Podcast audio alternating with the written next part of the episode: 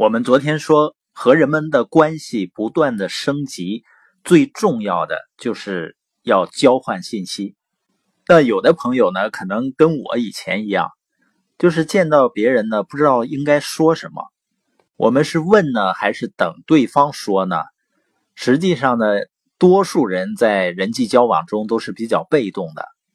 那你直愣愣的去问人家，好像查户口似的。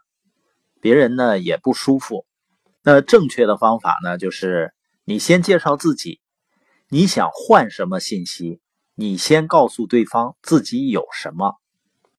比如聊天的时候，如果你只是介绍一下自己的名字、做什么的，然后对方呢也自然而然就是介绍一下他自己和做什么的，那这种自我介绍呢就不容易拉近距离。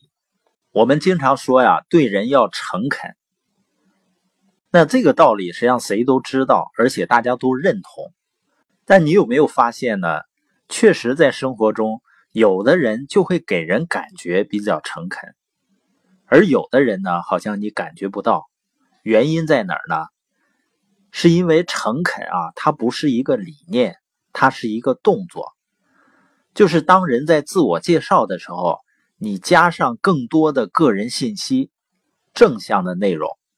比如介绍自己名字的时候，你可以说一下我的名字呢是谁起的，它是一个什么含义。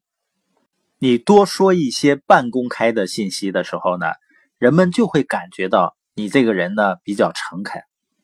你比如说，别人如果问我老家是哪儿的，我光说一个黑龙江的，这个呢信息量就不够了。比如我说我是黑龙江。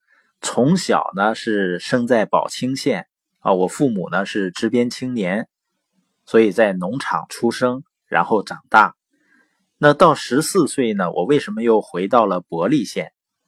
我呢一到东北餐馆呢，就总容易点那个尖椒干豆腐。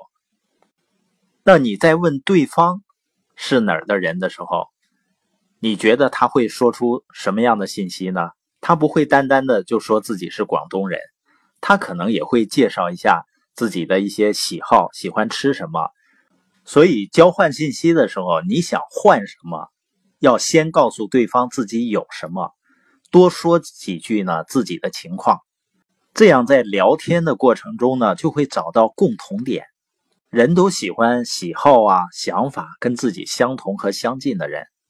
另外呢，人比较熟了以后呢，适当的透露自己的一些隐私信息，是拉近彼此距离的最好的方法。我前段时间呢在天津，我看一看那边的房子，跟那个中介呢闲聊的过程中啊，他就聊到他应该是七八年前就在沈阳呢买了一套房子，因为那个时候呢，他觉得。沈阳那边房子比较便宜，我说那你房子是不是买合适了？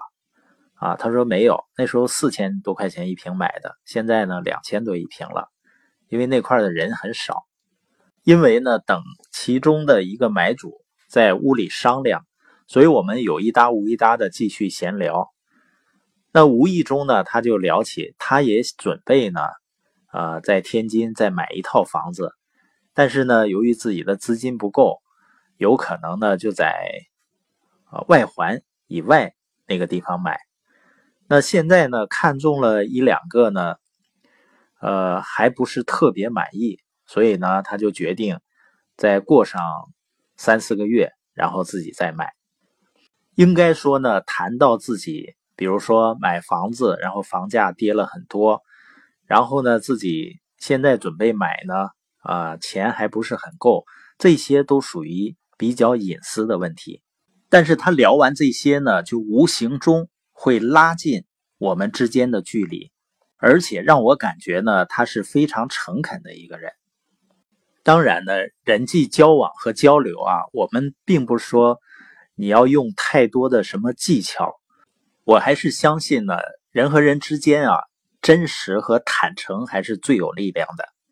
当然呢，我们要想和更优秀的人去交往。可能还需要注重自己的外在形象，因为呢，我们很努力。如果输在形象上，实际上是很不值得的。有时候自信心呢也会影响我们和人们交流的效果。我的经验呢，就是当我越不敢表达的时候，越应该去表达；越没自信的时候呢，越要和那些有自信的人去交往。然后呢，你就会发现啊，你内心的力量就像我们的肌肉一样。我们都知道，肌肉通过锻炼可以越来越有力量，我们的内心呢也可以越来越有力量。然后呢，最终我们会变得非常的从容，非常的自信的和任何人去交往和交流。那我们今天要记住的关键呢，就是我们和别人交换信息的时候。就是你想换什么信息，你要先告诉对方自己有什么。